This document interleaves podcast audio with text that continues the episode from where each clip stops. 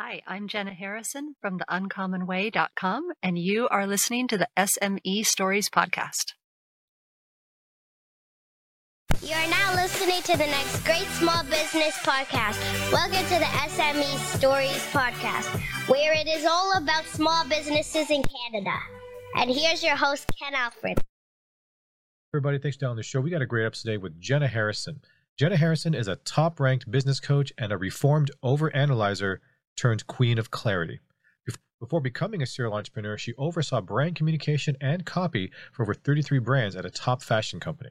When not wearing her coaching hat, you'll find her satisfying her Wunderlust, playing tug of war with her puppy, or chasing after her five year old son. So, we'll be back in the coaching space today, guys, and I think you're going to have a great time with this episode. So, sit back and absorb. All right, guys, we have Jenna Harrison. Jenna, how you doing? Hey, Ken. So glad to be here. glad to have you. So, what you're going to tell my listeners is that you're now this, from what I read in your profile, you are the quintessential queen of clarity. Is that right? Queen of clarity, yes. All right. So, there's only one. Excellent. So, let's start with that. So, you know what? Jenna Harrison, Uncommon Way. I think we're going to talk about that too. What's your story? Yeah, my story. So, I was a person who spent two decades thinking if only I could get clear on what I wanted, watch out world. So I was the corporate working girl, and I remember having this office looking over Union Square in New York City. And throughout the year, the colors would change in the green market that was down below in the farmer's market.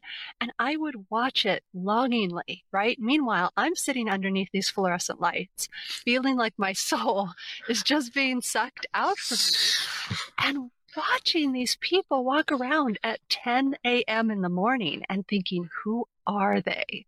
Right? what? How have they cracked the code? How can I have what they have? And so I would teeter sometimes. I remember I was just getting into yoga back then, and I thought, you know what? Maybe I should just be grateful for everything I have. Maybe I should just live in the moment. Why do I need anything more? Everything's good. I have a great job. I live in a great city. And yet, there was always this calling, right? There was always this nudge to to not be there, right? To start my own thing. And I thought, well, I will. I definitely will as soon as I know what that thing is. And I spent two decades in that place. And finally, using a process that I now help people with, I finally figured out what I was really here to do. And it actually was not clarity. It was to help people move into a very uncommon lifestyle and really create the life of their choosing, a very uncommon life. So I started out helping people do that, and a funny thing happened. I was attracting mostly entrepreneurs that wanted to create this reality for themselves. And I was really helping them more with, with the mindset of that, right? Of really getting themselves into the space of being able to make their own decisions, do business differently, do it the way that felt right for them. And then I noticed that they were really lacking this like fundamental knowledge of what they were really here to do. And that was creating all these different situations where they were kind of throwing spaghetti at the wall or they were moving from one thing to the other and they were going back and forth. And I was like, oh, see, this is why I never do that because I know really what I'm here to do. And so I stopped myself for probably a year, maybe even more, saying, Who am I to help people with the question of their life, right? Of what they're actually here to do.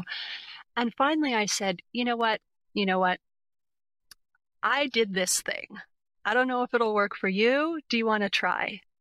And it was amazing. It was magic. And so when we combined that with what we were already doing in business, it became really successful. And they started calling me their business coach, which I thought was hilarious. And they started calling me the Queen of Clarity, which I also thought, also thought was hilarious, given that I had spent two decades in confusion and uncertainty and overthinking.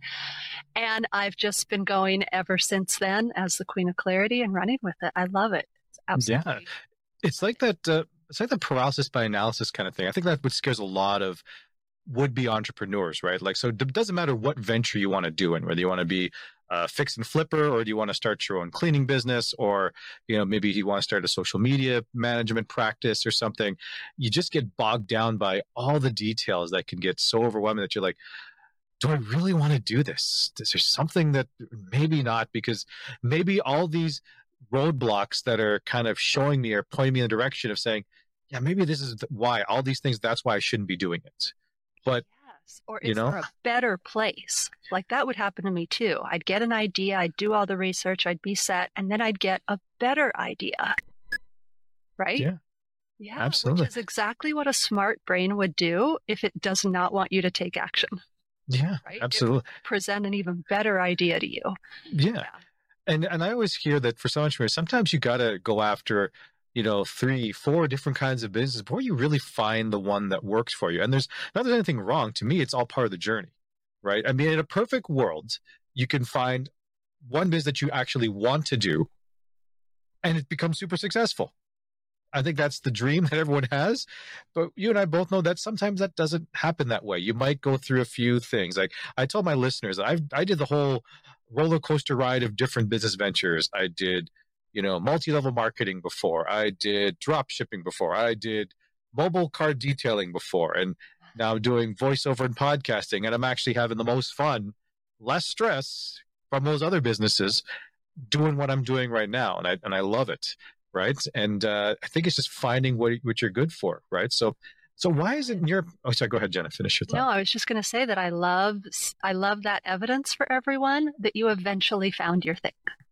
Yeah, absolutely. I mean, I mean, let's let's be honest. If Jenna and I happen to win, you know, the billion dollar Powerball jackpot in the states, or the seventy million dollar Lotto Max here in Canada, okay, maybe we'll maybe we then have more time to really go through all the things that could scare us and try to go through those numbers and justify it that way. But I don't think that's going to happen, so that's okay. But uh, it's it's kind of nice to hear. We'll say, if I can, Absolutely. had I known then what I know now, I would have been doing this work so much sooner. That's yeah. I too was trying different hustles and different business ventures outside of my corporate job, and they also were not grounded in the way that they are now. So I believe that it's always there for us to see. We just need to connect the dots. Mm-hmm. What kind of what other what other ventures did you try before this? Just so listeners know that you know they hear you, they hear my story. I want to hear someone else's story of like before they found their thing. What what are the things that they tried, and it just didn't work out? So what did what did what are the ones you did? So, straight out of college, I ran away to Spain and I was a construction worker. I worked in construction. I Wow. also ran a restaurant on a nudist beach. Then I came back and I worked in New York using my Spanish to sell burners and boilers, super high ticket, like $200,000 products to Central American industrialists. And then I moved into jewelry design. I went back and got my degree, and I was running a jewelry design business um, using like CAD, computer, you know, operated design. And um, oh, and I was a travel blogger. Oh wow. So you got to travel and blog and get paid for that. So that was a funny thing. I got to travel and blog and have my travel paid for, but I wasn't actually making money. So I was traveling the world for free and I was competing against tons of, you know, pre-college students or just graduated college students that really Right. didn't need money. They just wanted the free travel. Yeah. I was older by that point. I also wanted the money, so that lasted for about two years, and I became successful in that in that industry. And I had you know social media following, and it was great in some respects. It taught me a lot of skills for later on, and also it wasn't. You know, maybe if I'd stuck with it, but I didn't have the resilience at that point to stick with it. Who knows? Yeah, I'm- it might have been nice, especially maybe if, let's say, we were retired and the kids have already moved out of the house and we still wanted to travel, but, you know, still have some money coming in, like you said, just to at least have the expenses covered. So if you have enough saved up that you can go anywhere you want to go and get paid and just to write about your experiences, that maybe that would be a dream job for a lot of people, right? Too. But so That's really cool. There So- were actually some empty nesters that were successful travel bloggers, and when you're on those gigs, you, you know, your meals are paid for, the hotel's paid for, everything's paid for. It, it is really fun. I bet you. So my wife, Mrs. K, she loves to travel. Like I say that she's traveled more countries than I can in you know five lifetimes, right? Because her, because you know, for some people, you know, that vacation actually was going to a different country, different city, different, I say different province, different whatever you want to call it, somewhere around the world. My family was more different. They're like, okay, yeah, vacation was, yeah, you know, we'll go to, let's say, Buffalo, uh-huh. Ohio, you know, just drive, right. but nothing, nothing crazy, right? So to us, having a staycation was okay. But for my wife, who's been, you know, Africa, is you know, Iran, and all these different places that she's been to, Costa Rica, it's like, if we don't go somewhere, it'd be weird, right? So it's like the idea of staycation to her is like a naughty word. You can't say that. There's no such thing as a staycation. But unfortunately, nowadays, a lot of people are doing staycations, and it could be obviously we're still at the end of the pandemic of hopefully and some places are, and most places are open up but some people could be the fact that they're afraid to go. So maybe it's maybe it's safer to travel. As long as you can go somewhere whether it's i don't care if it's in a cottage area but if you're getting some value out of it and you're actually enjoying the vacation sure then that's good. But um anyways got sidetracked there for a minute there. So based on your profile you worked over like 33 brands for communication and copy. So, what kind of brands would did you be did you work on? And, and it's also the fashion industry as well that you worked on. So, are you able to elaborate a little bit on that? Yes. So this was back in my corporate life, mm-hmm. and I was the head of, um, I was a corporate editor for a multinational fashion company, and they had many different brands. So, you know, when you see Louis Vuitton, they don't just have Louis Vuitton, they actually own many, many different brands. So I was working on all of the different brands, and it was fun because we had some that were really kind of uh, catering to maybe the Spanish language market. And so they would be throwing in Spanish words often. And we hmm. had other brands that were higher end, and we had other that were lower end, some that were for women, and others bathing suits. We had so many different brands, and of course, they all had different brand personalities. Wow. So it's, it's a lot of you did a lot of stuff so that's really good that's why i'm glad to have you on the on the show here so let's go right back to currently what your current practice is right now so you do coaching and consulting for a lot of people, which is great. And I think you target more towards women. Is that correct? Yes. Yes. So right now, if you were to Google business coach for women or business coach for female entrepreneurs in the United States, I'd be on the first page. Nice. Yeah. So what was it about the women part that, because I, I think for some people, they'll be like, well, if I want to be a coach, then I want to be everybody's coach, right? So men, women, whatever, just because I could get more potential clients. So what was it about the female market that that draw that drew you to that? Right. Well, obviously I knew a lot about it and I knew a lot about the particular difficulties for women when they're trying to take up space and charge more money and do things that maybe they haven't been brought up to do that feels a little, uh, you know, awkward to do uh-huh. or dis- uncomfortable to do. And so I noticed that most of my clients coming to me were women. I have worked with men. I love working with men too. But when it came time to really create a solid niche, which was women entrepreneurs that really want help getting clear on certain aspects of their business. Then I went with women and Google loved it. And so now I'm not. Well, if Google loved it, then might as well, right? exactly. And so now I, I don't plan to change that marketing, but of course I'm open. right. With all the people. Yeah. So if Elon Musk wanted to come to you and say, okay, I need some help, maybe. Probably you got, you, turn him down. Wouldn't turn, or you at least entertain the idea right? So if if Zuckerberg or Bezos wanted to come on the show, even though this story is about small to medium sized businesses, I might be okay to let them. Oh, for you guys, absolutely. Come on in. So excellent. So you how check in with yourself first, right? Yes. Like, does this feel like a hell yes? Yeah. Right? exactly. Well, like, yeah. Well, and that's the thing. We may will touch on that as well. Is to not just say yes for you know a potential opportunity or saying yes to all opportunities because I think as we start talking about it, not all opportunities are going to be the best opportunities for your business, right? Just because Absolutely. it's there. So absolutely. So both ways. I mean, perfect example with coaching men or women, right? Not all women are my ideal clients, right? And not all men would not be my ideal clients. We really have to talk. But interesting that there are a lot of women that are specifically looking for a coach that helps women. that can Mhm. understand that and they want to be in a group environment with women that understand kind of the difficulties coming at it as a woman. Yeah, and like one of my previous guests, her name was Claudine Pereira. She's called the Pink Coach, and she does more enterprise stuff. Um, and I think it's more based in Ontario and stuff like that. But it's funny because uh, she found her niche and she just went after it of who she was who she was going to go after, right? So it's really good, and you can't go anything wrong with the Pink Coach. That that's really it's very catchy, and that's what she likes to focus on, which is which is great. So, so tell me about how big is your current practice right now? So, how many people are helping you out running your empire? Oh, very, very few. I have a couple contractors. I have someone to help me with my podcast. I have, you know, an attorney I can rely on, a bookkeeper, accountant. I have a virtual assistant who helps me with certain things, but it's it's a very lean business.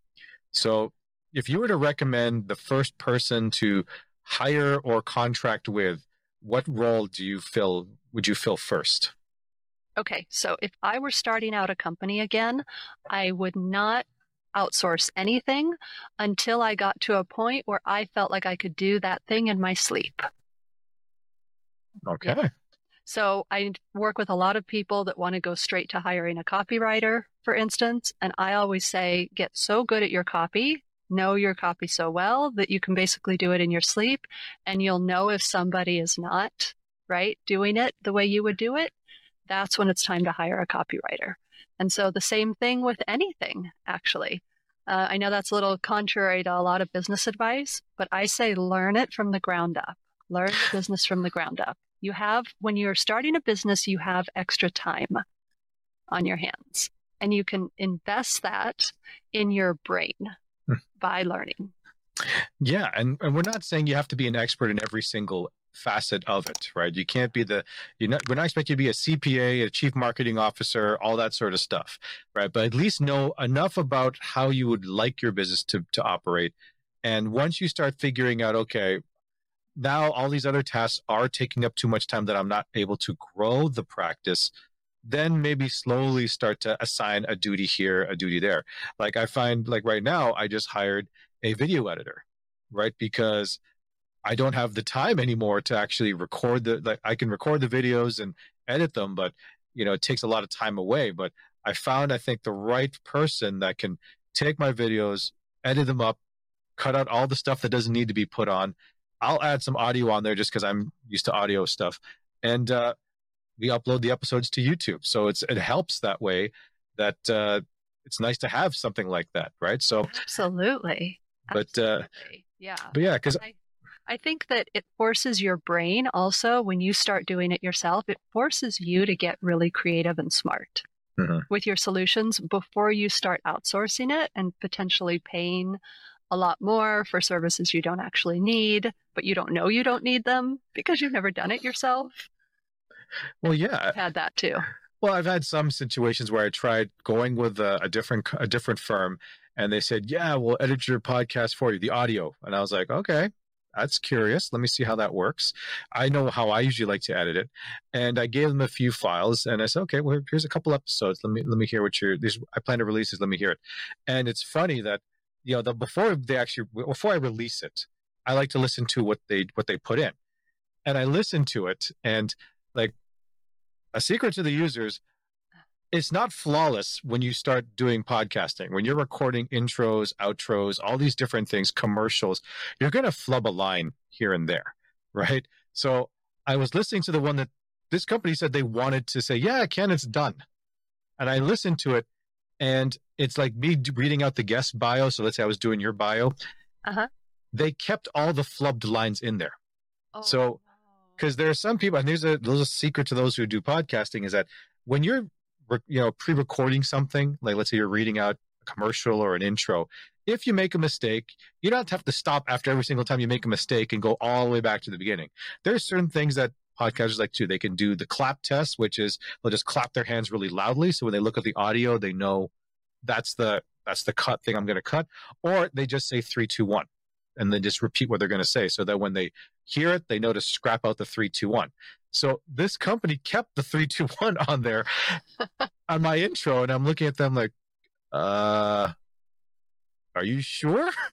And I said, "Th- th- there's a, th- multiple three two ones on this file. You got to you got to remove it, right? And so, anyways, unfortunately, I don't do business with them anymore because I was like, no, that's it. That's that's too much. Because you know, I'll, I'll make this really quick because I know this is more about you. But when I started doing this thing, my kids said, both of my kids, they said, "Daddy, you trying to become famous?" I said, "No." Not trying to be famous because I would spend so much time working on the podcast that I don't get to see them as much. So by hiring this video editor now, I can literally pull out the audio and automatically upload that as well. So it's one thing, it's like a seamless transition, which is perfect for me. And uh, that's why I think you said you got to be smart about it to make sure you can really do these things. So back to you now, back to your coaching practice. What are your plans for expansion and worldwide domination, Jenna? What do you see yourself doing? Like, how big are you, are you, you think you're going to be? Hmm. How big do I think I'm going to be? Yeah. Well, right now I'm starting to hit the podcast circuit.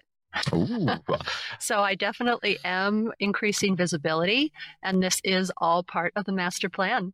You're onto me. All right. yes. And I do see in the future, I think I have a long life. I think it's amazing what they're doing now with in the medical field. And I think we're all going to live a lot longer than we expect to, and we don't get hit by a bus. Um, and so I do think I have a lot of time to keep growing, and I am expecting um, to be on TV morning shows and writing books and to be very, very well known. I think this is a message that a lot of people need to hear, which is that their clarity is there within them. They're just too close to see it. Yeah. So, what is it about the clarity piece that people seem to mi- to miss? Right. So you, you see that you have the queen of clarity. So if someone's coming to you, man, woman, whoever, that says, you know, I want to, I need, I need a business life coach. I just, I'm all over the place. And I think a lot of small business owners are very similar to that thing. So you definitely have a, a niche right there for anybody. Is that right. there's so many things going on in their mind. So how, yeah. Or what's the best way to get clear? Jenna, what's the best way to get clear? Yeah, they'll say, I don't know, you know, who my right people really are. Like, who should my niche be? Or I don't know if this is really the work that I even really want to be doing because most of my clients they could make money in their corporate job right? They, it's not really about that. It's just that they want to do something that feels like you know, years from now when they're on their deathbed, they say, you know what, that was the thing I did. That was my legacy. I threw my hat in the ring over that. And so they're like, is this really what I want to be doing? You know, helping people with weight loss or whatever it is. They want something that matters. And there's so many questions like, is this the right strategy? Is this the right offer? There's so many things they want to get clear on. And what I say is that the clarity is always there right? You just need to connect the dots. And that even a brain surgeon can't do surgery on herself, right? You're just too close to see it. So, yeah. You can try. It's just I just don't know how it would work really. I had one uncle that actually would cut his own hair. He would have like his razor in a mirror and he's like doing it. I'm obviously this is not totally not the same as brain surgery, folks, so please don't try that. But you know? But no it, it's true i think everyone is very scattered not knowing what to do who to go after especially on a business side right? Because you can say oh i want everybody. Explain jenna to the listeners why it's not good to try to market to everybody. Well i think the the common saying is if you're marketing to everyone you're marketing to no one. And it certainly is possible to build, for instance, a general life coaching business where you mm. say, I can coach anybody on anything, but it's going to make your job a lot harder to try and speak to them in a way that's concrete and moving enough for them to pull out their credit card right now. And it's also going to make it harder for your audience because they're always going to be wondering, can she really help me? Can he really help me? Is this the right person to help me do this thing? Right. And we just want to make it easy for people to say yes. Yeah, absolutely. Because if you think about it, back to the medical field or the construction field, there is a general practice doctor, a general physician, and there's a general contractor. They know a little bit about everything, but even within those industries, there are very specific specialties, whether you're a bone doctor, a brain surgeon, eye doctor, or you're a roofer, you're a plumber, you're an electrician. There's very specialized things within those different industries. So, like you said, it's nice to say, yeah, I want to be a general life coach okay you, but if someone has a very specific need that they want someone who's like i didn't know this too about the coaching professions when i spoke to my previous guest and she was saying that some of her clients are actual coaches, but they're like very specific coaches. One is a more of a fitness related coach, and one is more of a financial coach. And she's giving, and I was like, oh, so you're kind of like working with your quote unquote, not real competitors, right? Because she focuses more on executive stuff, but it's nice to see that those coaches are very specific with their niche. So it's not saying that I'm a, I'm a coach. Oh, no. absolutely. I know somebody who helps quilters with weight loss. Really? Yes. And I know people, I mean, there are people that teach quilting and have a seven figure business. I mean, you can you can definitely build a business around whatever you want, I believe.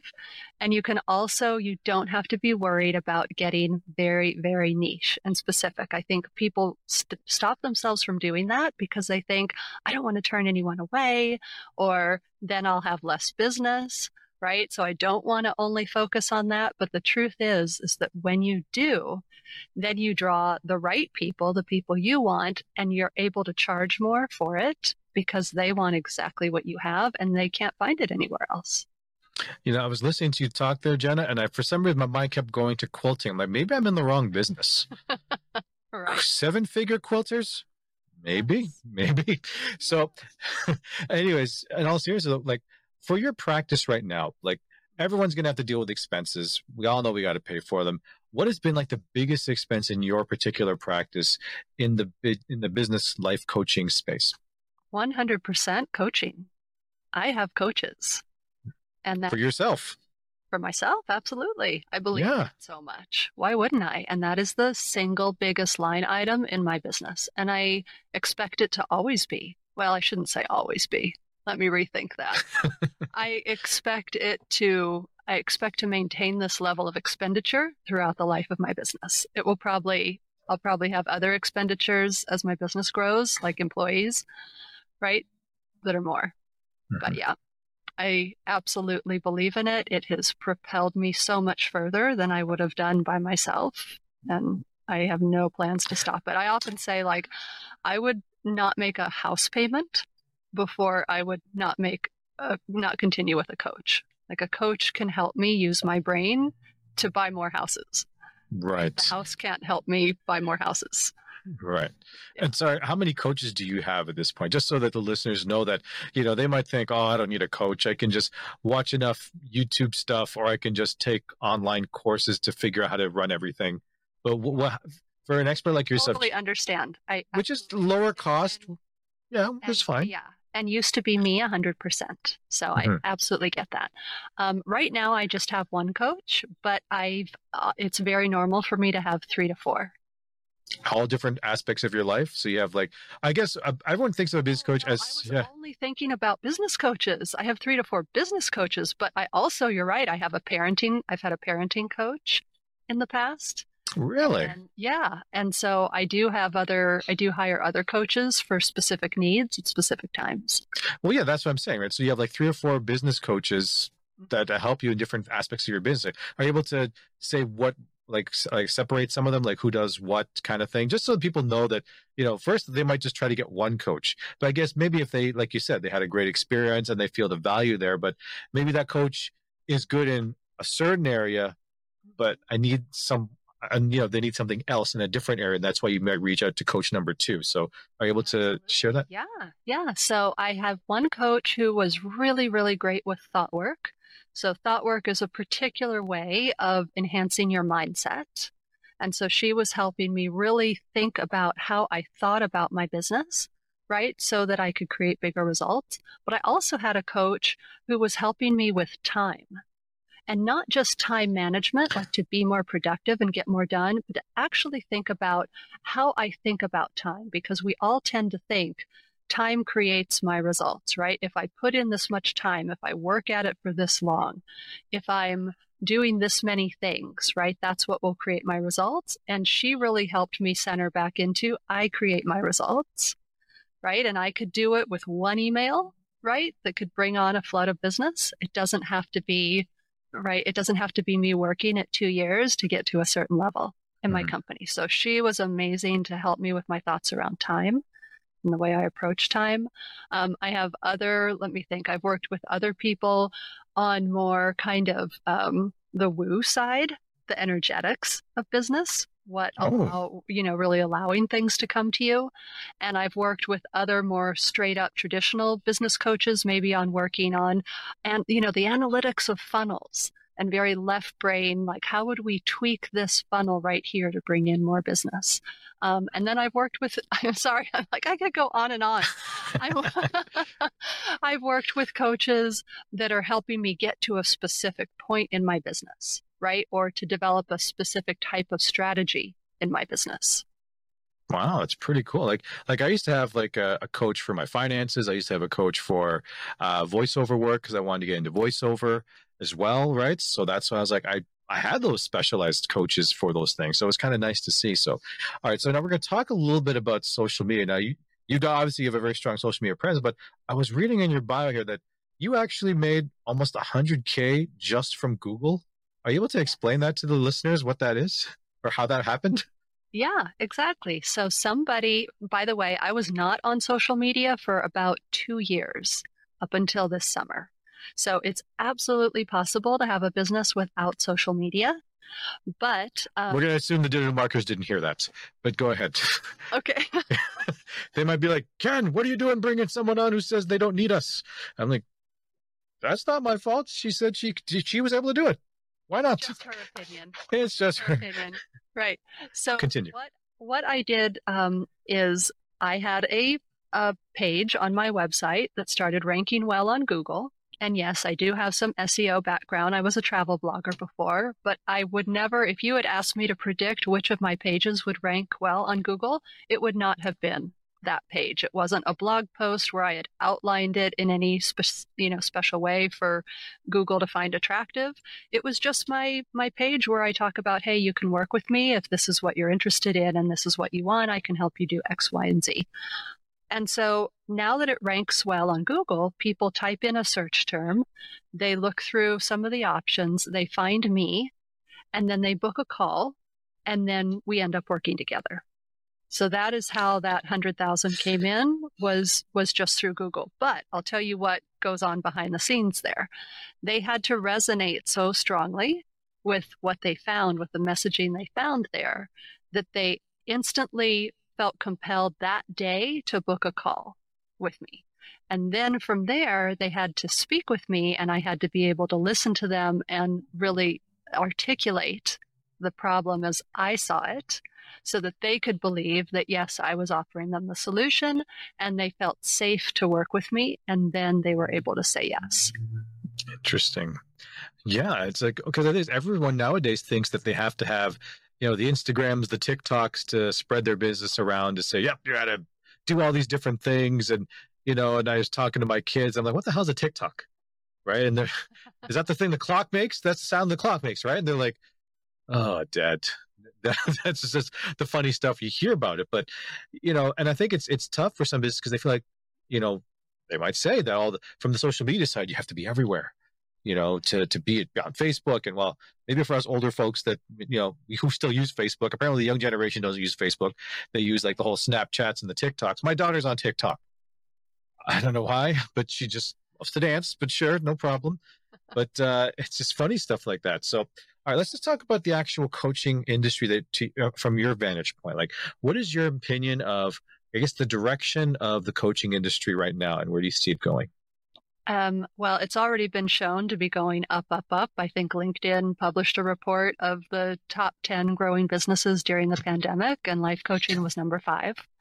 So it's definitely going up. But I also see there's just such an enhancement, I believe. And, you know, we all see things differently, but I think there's such an enhancement in the quality and the professionalism of the industry. I think it's getting better and better and better.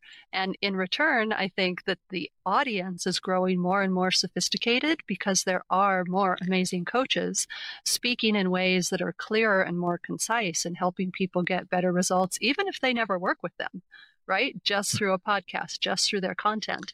And that is up leveling the entire, um, well, world.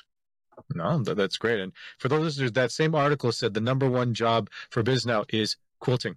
No, I'm kidding. We don't know.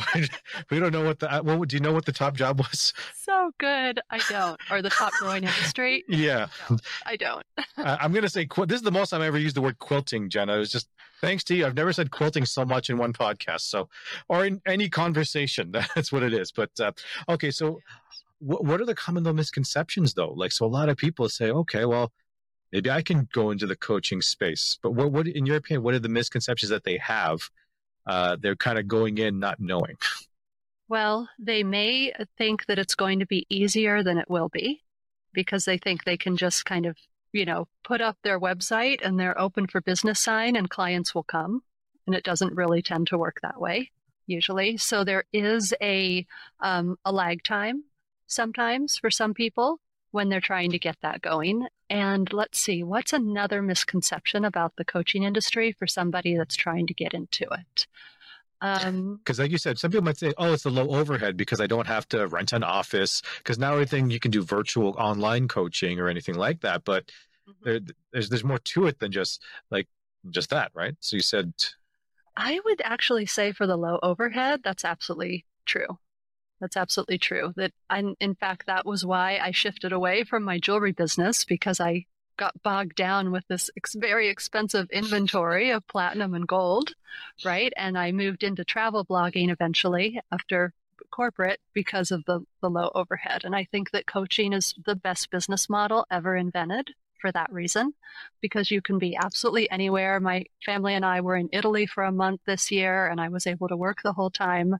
And you can go anywhere. You can, um, you don't need a lot of people working for you or with you, and you can command premium prices.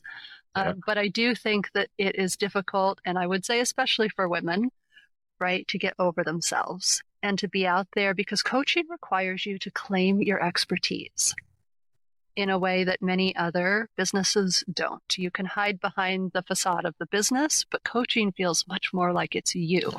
And you're talking about yourself being the expert and really being able to help the people. And there's a lot of vulnerability there because, as you know, it won't work if they don't work, right? As the coach, you can't go do the thing for them. You can't do the transformation for them. Yeah, you can't make you can't just suddenly generate sales for their for your clients, right? They still have to do they have to put in the work for that. Right. And so there's a level of vulnerability when you say to someone, I can help you with this, and you know that they're putting their trust in you and giving you money, and you aren't 100% in control of whether or not they will, in fact, make that money back or get the results they wanted. Interesting. That, that requires a lot of uh, vulnerability. Yeah, it is. And, and, and I always ask this to all my guests there. So um, I would like to say, so for this particular question, so I would like to say, what has been your biggest failure, but also your biggest success so far running your practice? Mm, such a great question. Um, my biggest failure, I would say, it's so funny. You can tell now my my time coach, right? You can tell my brain goes to time, but it's all about the time in in action I consider my biggest failure. So, of course, the two decades that it took me to finally get into action to even start the business. But even within the business, I find myself, I think I took longer than anybody to really get my business up and running. I know that's not true, but it felt like it didn't. Now, in hindsight, I know it didn't need to have taken that long. So that is the place where I probably uh, spun my wheels and made things a lot harder for myself, came down on myself a lot harder. I really let my inner critic speak up so often in the earlier years in my business. In terms of my biggest success, whew, my goodness, I have I've had an amazing run of it too. So I think my biggest success, yeah, I'm going to go with the Google.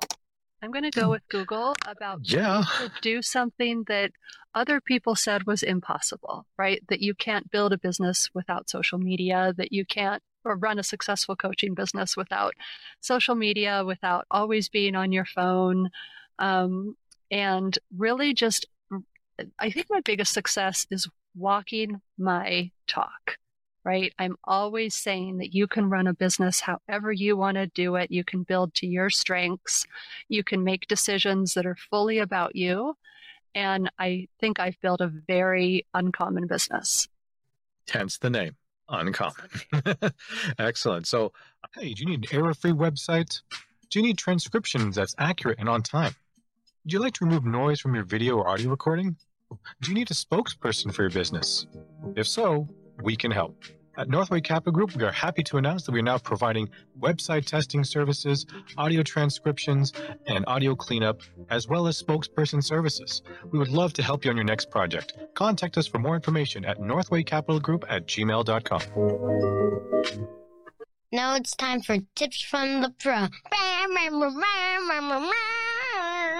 Uh, we're going to go from, I guess, the uh, the tips from the pro segment here, where we're talking. For now, someone wants to get into the specific coaching space, and they want to say, okay, how you know, let's now pick Jenna's brain here. So, what, in your opinion, is the uh, the biggest mistake your clients are making? I know it's a very broad question, but I want to get into the space of I want to be a coach, but I want to know what some of the clients that I might be dealing with, what are the mistakes that they're kind of making that you're kind of seeing? Mm-hmm. Okay, great question. So I think that many new people, when they're starting out, they're really trying to do things the way other people have done them.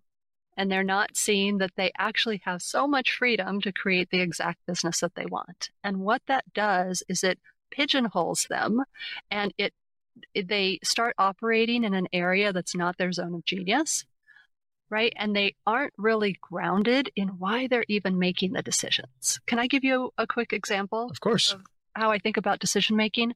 So I think that the way we're taught to make decisions, imagine you have a tree and you want to find the perfect leaf on that tree, right? And we are taught to go leaf by leaf, comparing and contrasting. Should it be this one? Should it be that one, right? Where's my pros list and my cons list? And then I decide. But what if instead of doing it that way, we started with the trunk of the tree, the roots of the tree, right? And then when we got to the branches, we said, what's the strongest branch? What makes the most sense from here? And then when that branch split, you said, What's that strongest branch? And you kept following your strongest branch until you got to your perfect leaf. That is how I think decision making works much more practically and efficiently and feels so much better. And you feel grounded into that knowingness when you really start from the big picture like, what am I really here to do? What is my mission? Okay, from that, then, who are my right people to help me bring that vision to life in the world? And big secret here the thing you want to bring about is always what your clients also want to see in the world in some way. And they're going to be deeply attracted to that messaging the same way people are attracted to my site on Google because of this other level. Like there's so many people, I'm sure there are so many coaches that say they could help with clarity.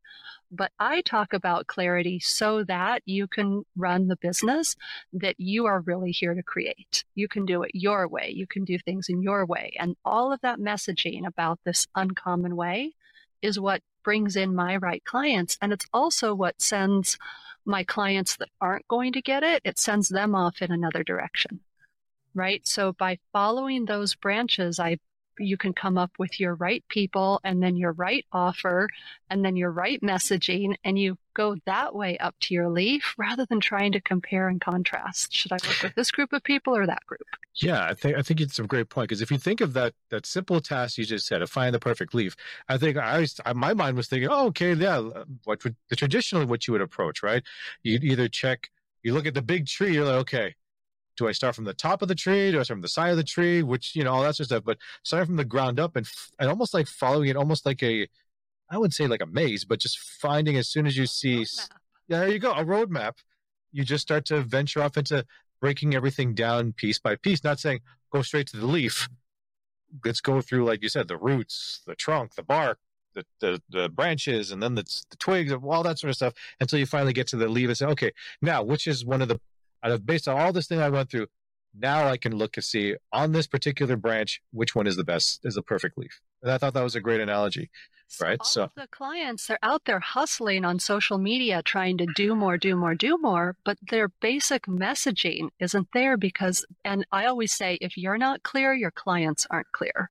If you don't know exactly who you help, why you help them. And this goes for a coaching business up to a Fortune 500 company. You see when sales slack off, it's because they've lost touch with their clients. They're not really listening to their people anymore.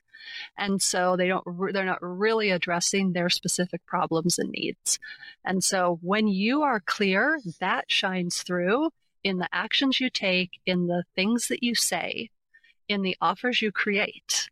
It all starts, it has to start from that strong foundation. Yeah, exactly. So, all right, next question here. So, how do you educate yourself on the current trends in your space? Do you go to obviously you have coaches, but do you is there any like websites? Are you a membership anywhere? Do you pay for let's say market intelligence access just to know what's going on in the coaching space? No, I don't. At this point, I am in, I, I do it through networking. So I have strong relationships with different people in different areas of the field, and we uh, do a lot of powwows together and we and share you... information about what's going on. Wow, that's pretty cool. Uh, so, how about this then? So, Actually, I don't think that powwows was the best expression for me to use. At least here in the states, we don't use that term anymore. So, you mean huddles? Huddles.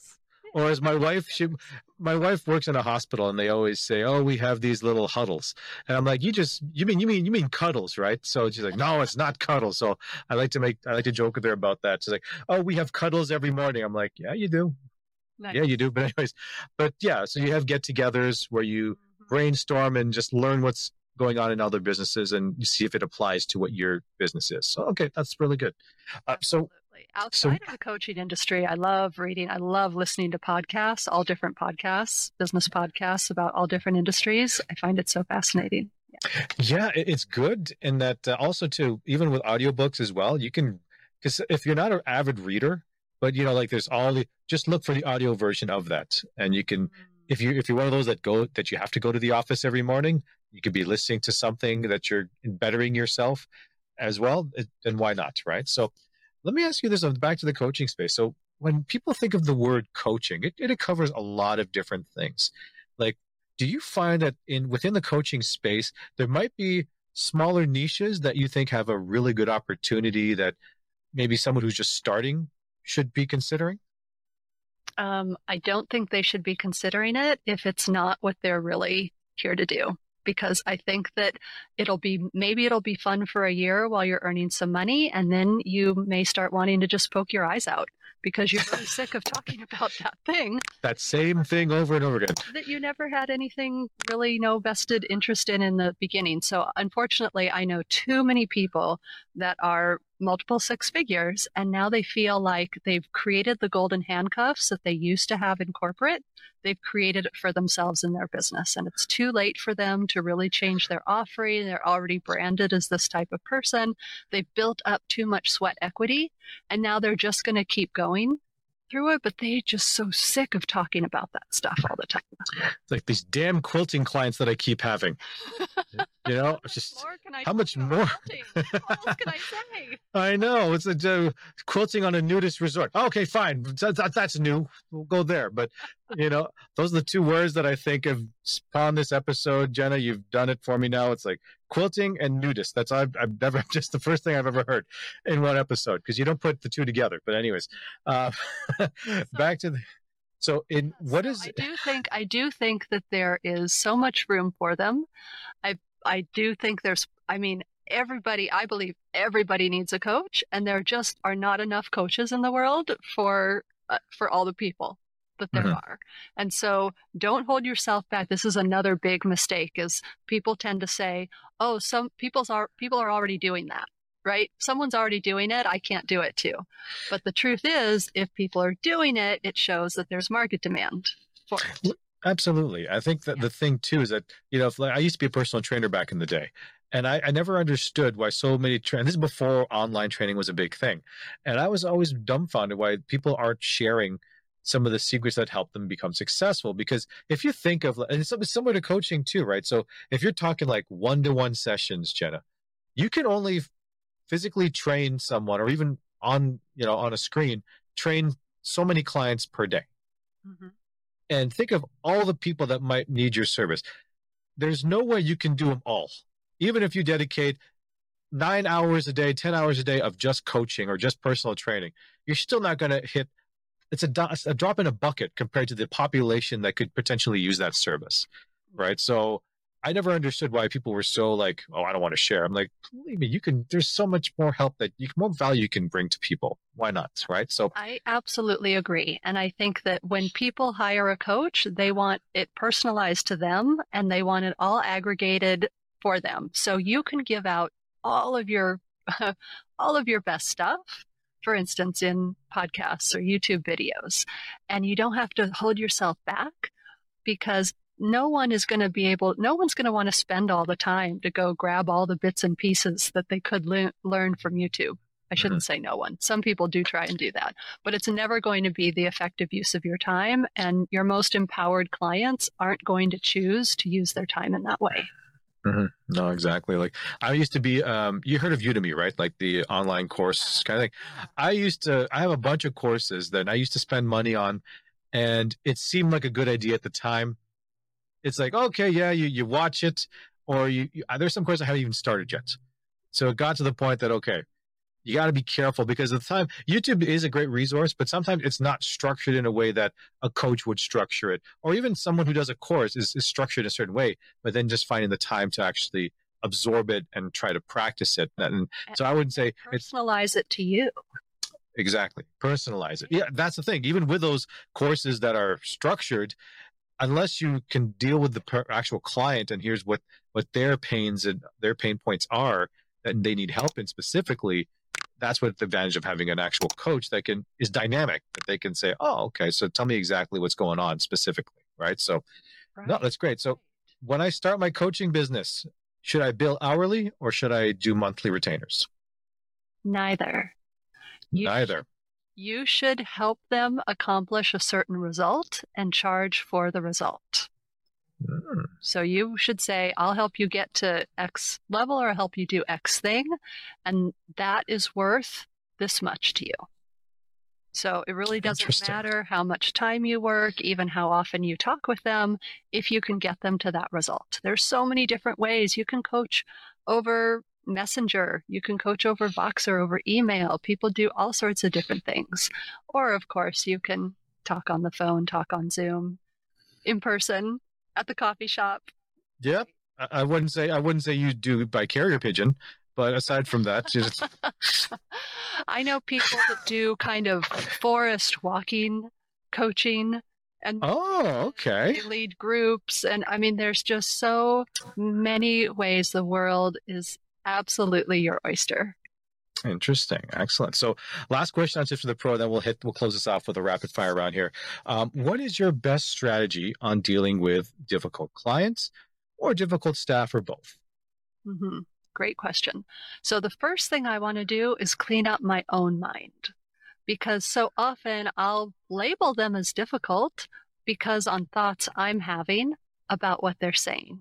And as you know, sometimes they're not even saying it the way you perceive it. You're misunderstanding it, or you have, you, for instance, you worked with someone once who did these certain things and then they stole money from you or something. Mm-hmm. And so you see this same quote unquote pattern happening and you're already assuming the worst about that person, right? So you're bringing old baggage into play. So first, I want to clean up my mind, make sure I'm in a completely neutral place and that I can show up as my highest self and at least, if nothing else, be really proud of how I handled everything. And then, if the client has um, crossed a boundary, then I will very quickly release that client. So I have to be very comfortable with being able to refund whatever money's left and never be attached to the money. I never want to continue working with a client just because I want to keep that money. So I'd be very quick to release that client.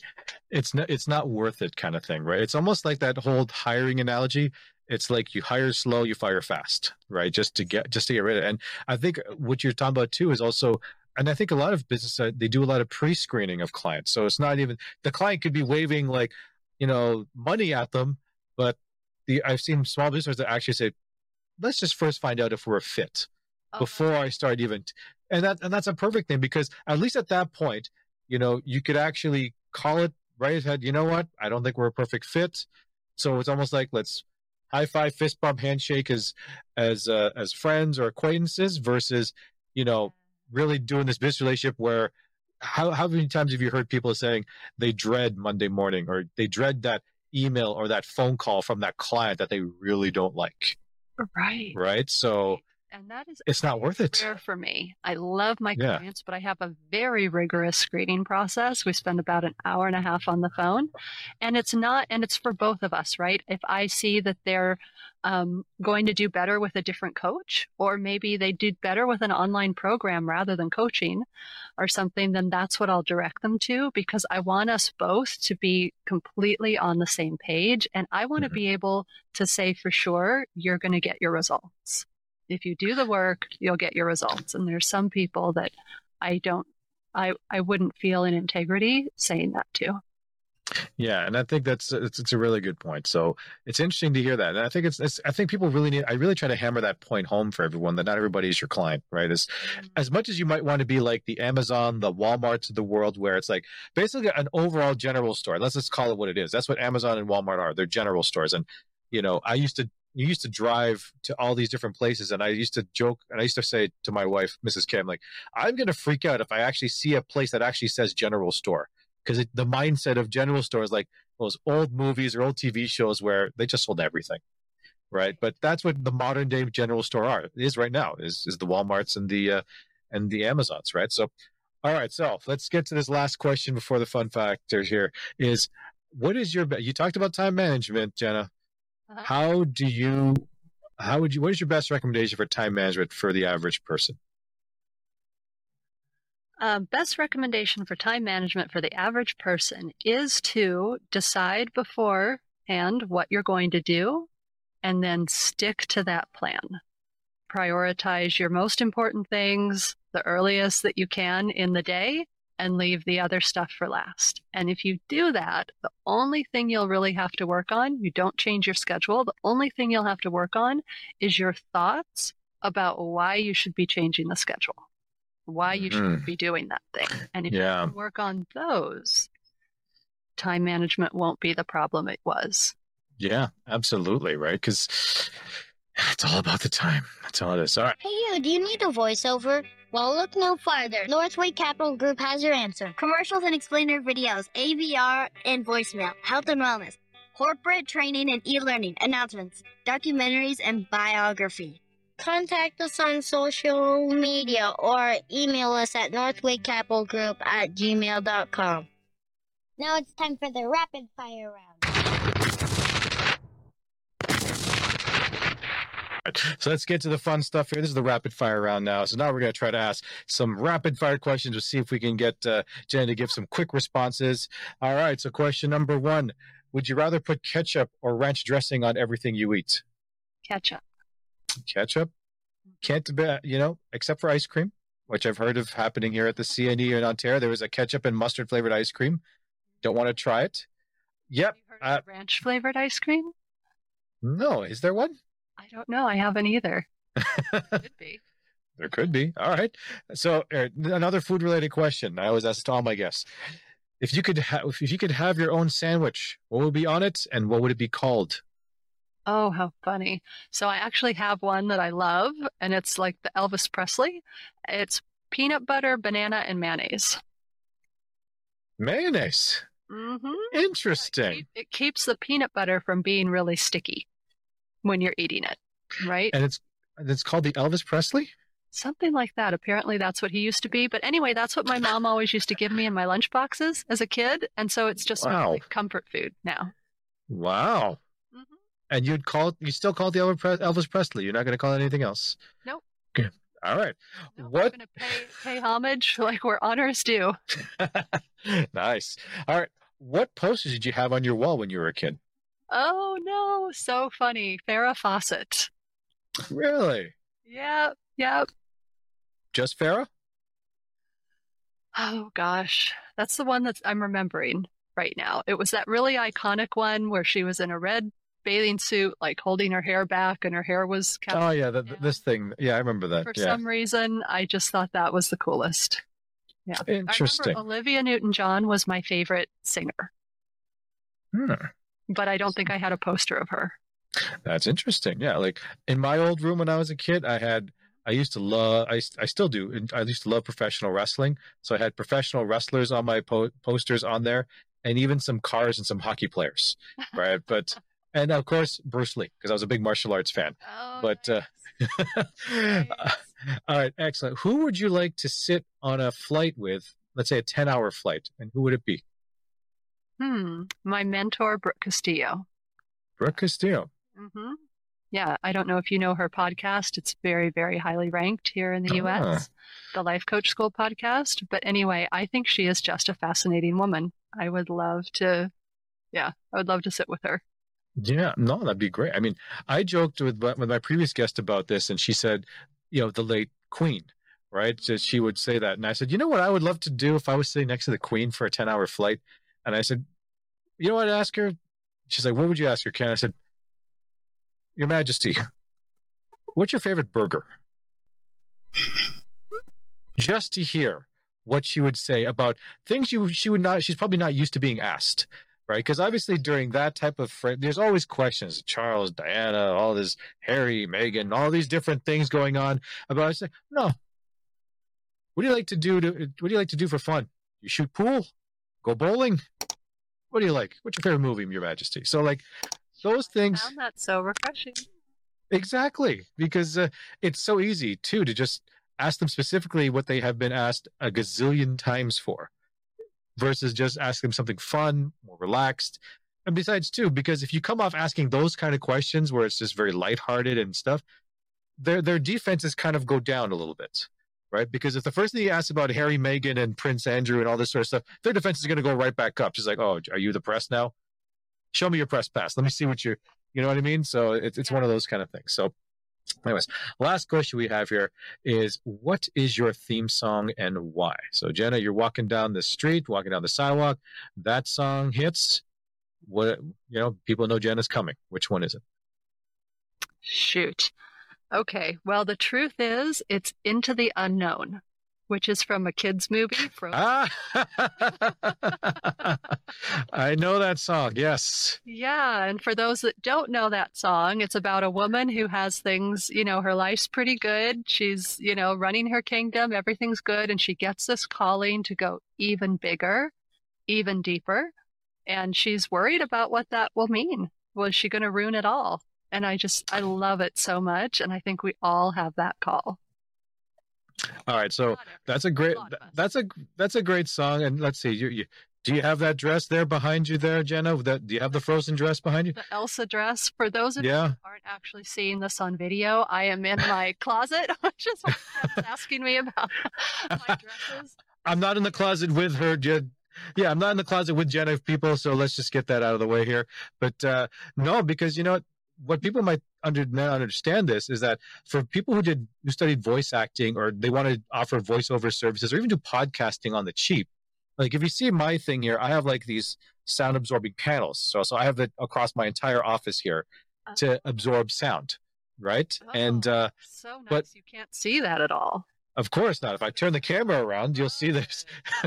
and I and and I got the uh, the stereotypical plant that a lot of YouTubers like to put on. They have a plant and they have one of those color changing lights, which I'm not going to mess with right now because otherwise it'll turn. I won't be able to fit, change it back.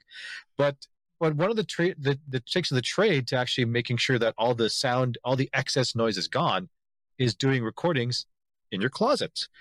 Yeah. And people think, why? Think of all the clothes there. It just dampens the noise right there. So if if Jenna's uh, son was running around or if her puppy was running around trying to bark, it's not going to remove all of it. But if they just happen to walk by, you're not going to hear a thud, thud, thud as they're walking, right? So that's why uh, for listeners who are listening to this, I don't have to add much processing to this because Jenna has a great microphone, a great sound system right now, and she's in the closet. And I'm in the So that and the closet. So, any other final message or any other advice you want to give the listeners, Jenna? Yes, I just want them to know that even if they're in a place of everything seeming unclear and undecided, which I completely relate to, just because we're perceiving it that way, it doesn't mean that it's not there. So your truth is always there. You absolutely know who you are, and you're just stepping further and further into it. And you starting to believe that will will prime your brain to start offering you up the answers that it already knows and is probably just holding back on because it's afraid of what will happen if you actually follow that knowledge.